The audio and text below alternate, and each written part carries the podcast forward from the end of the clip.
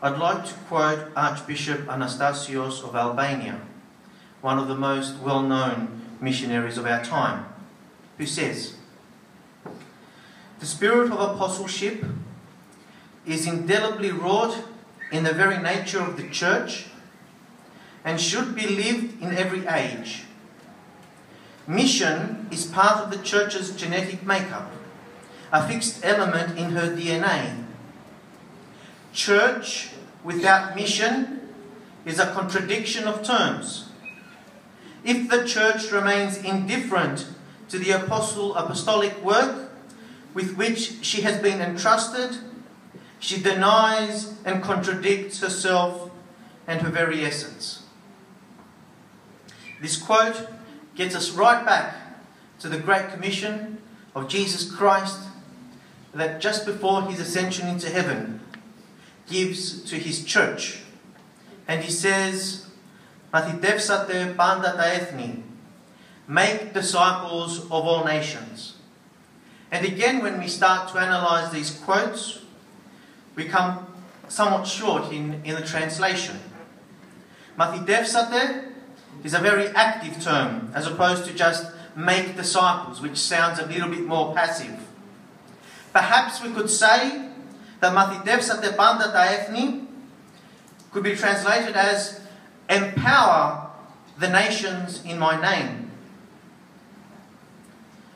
This passage, the very last few verses from the book of Matthew, is read very, very frequently.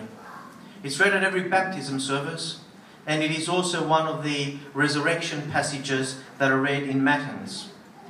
So our priest is going to be reading this passage thousands of times in their pastoral work.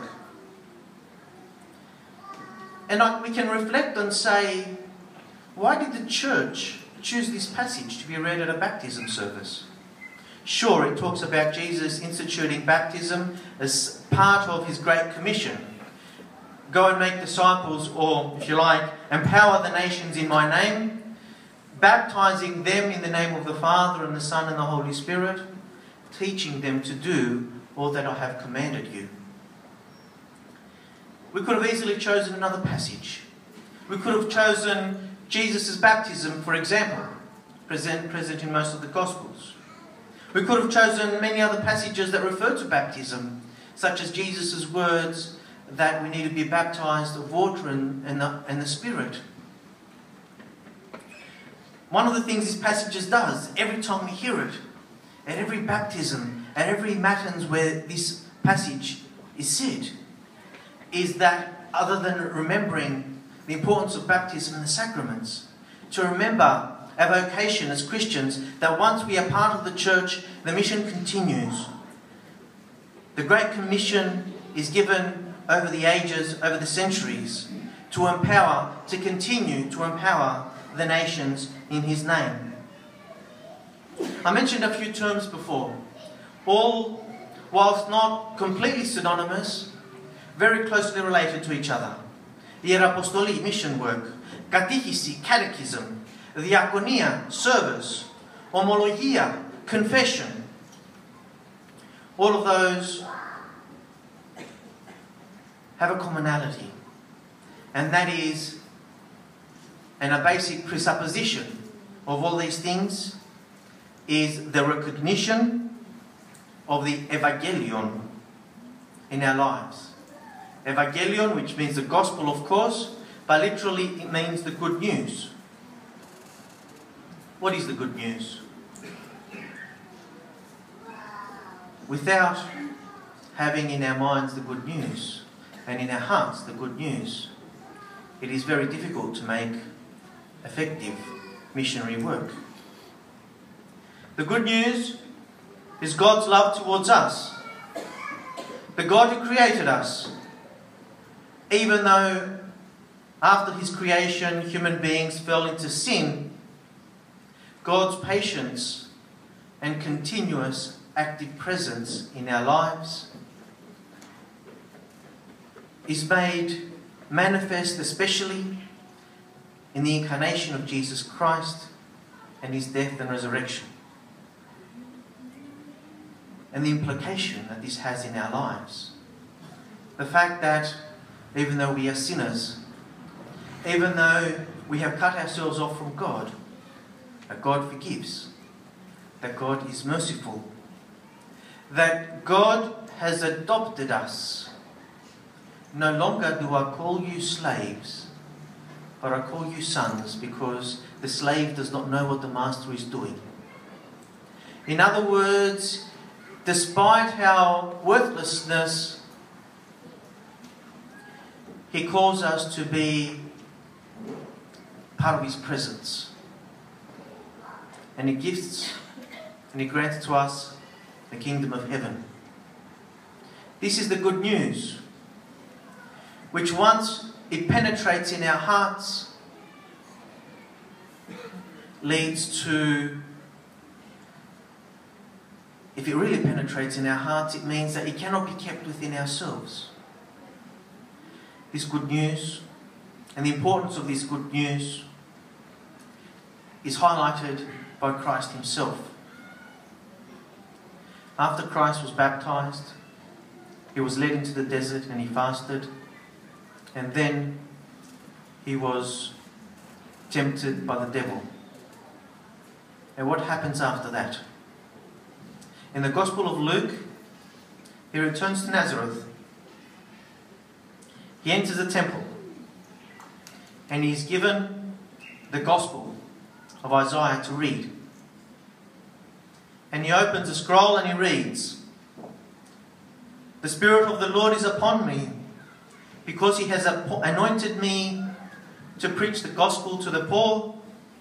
He has sent me to heal the brokenhearted, to proclaim liberty to the captives and recovery of sight to the blind, to set at liberty those who are oppressed, to proclaim the acceptable year of the Lord. The Gospel writer continues. Then he closed the book, Jesus, and gave it back to the attendant and sat down. And the eyes of all who were in the synagogue were fixed on him, and he began to say to them, Today this scripture is fulfilled in your hearing. In other words, his presence there and then, his presence, his incarnation, his coming into the world was a fulfillment of scripture that is the good news.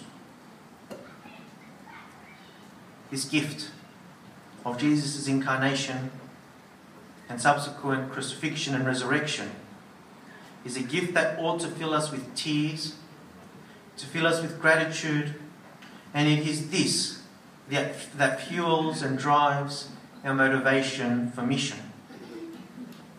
The person of Jesus Christ needs to pervade the Christian message.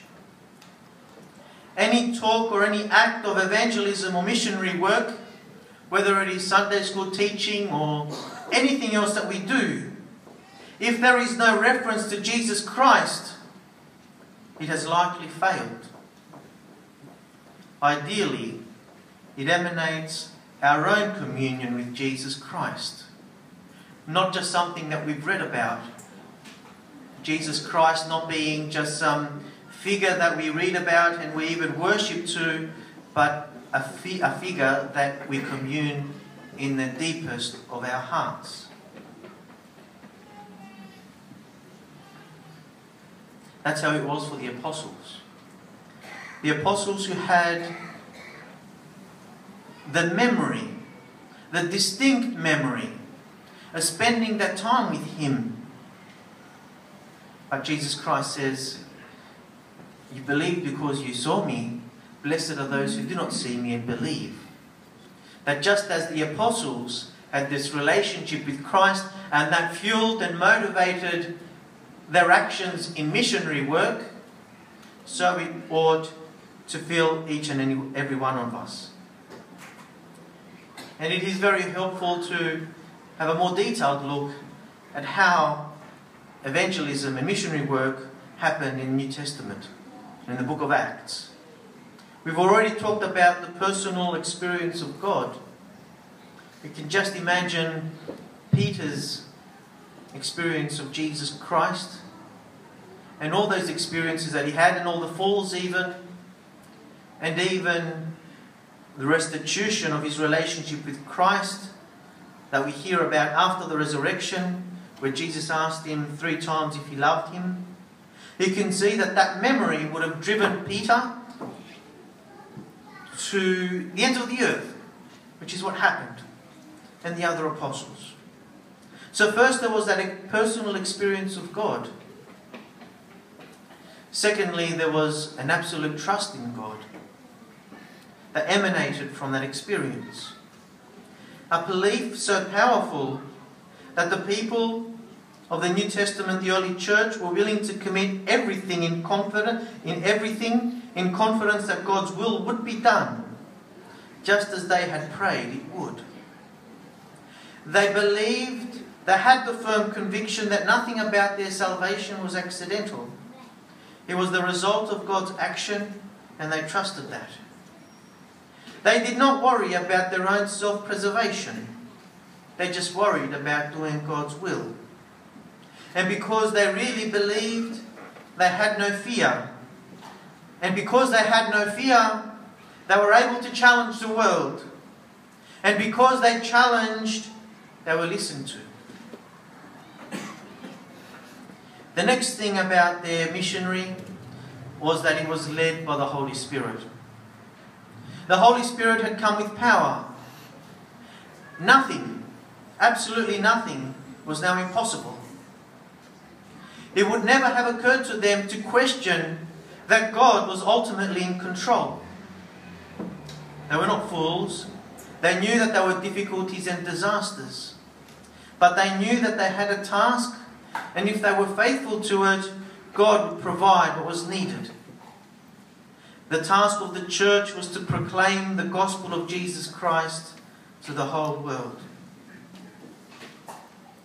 I would like to share with you some of the instructions of a very famous missionary, Saint Innocent, who was Inocentius, who was a missionary to America and especially Alaska.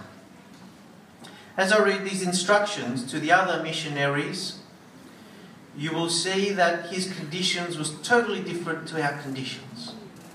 Yet each of these instructions, behind these is a principle which is also applicable in our mission today.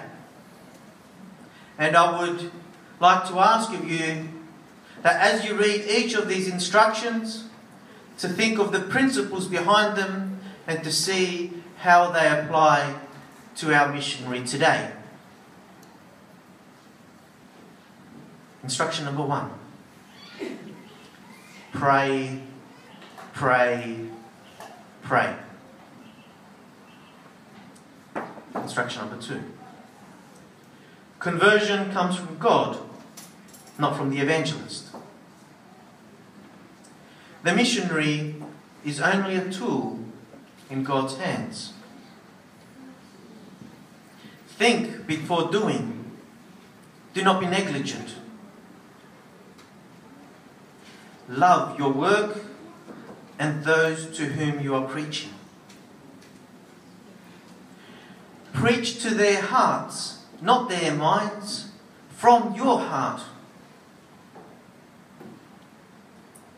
Keep dogmas strictly, but make necessary allowances for new converts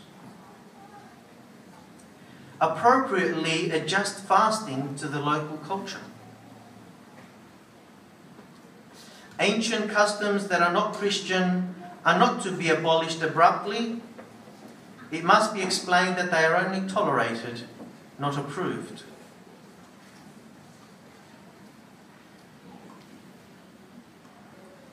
Do not give gifts to neophytes, since they may be a temptation to conversion. Do not use bribes, threats, or promises to induce anyone to be baptized. Act in a dignified manner to gain people's respect. Do your best to win confidence and help the people whenever you can so that they can see your open heart. When instructing, be gentle, pleasant, and simple, and not overbearing or didactic. Listen courteously and attentively, and answer questions carefully and kindly. Be especially friendly to those who are not willing to accept baptism. Do not meddle in temporal affairs. Keep a diary. Start a primary school for the instruction of children in catechism. Strive to stand before God as a labourer, unashamed, righteously administering the word of truth. Devote yourself to the scriptures and live by them, and thus you will save both yourself and those who hear you. May the good Lord give us the love, the endurance, and the discernment so we can serve Him and declare His name in ways that pleases Him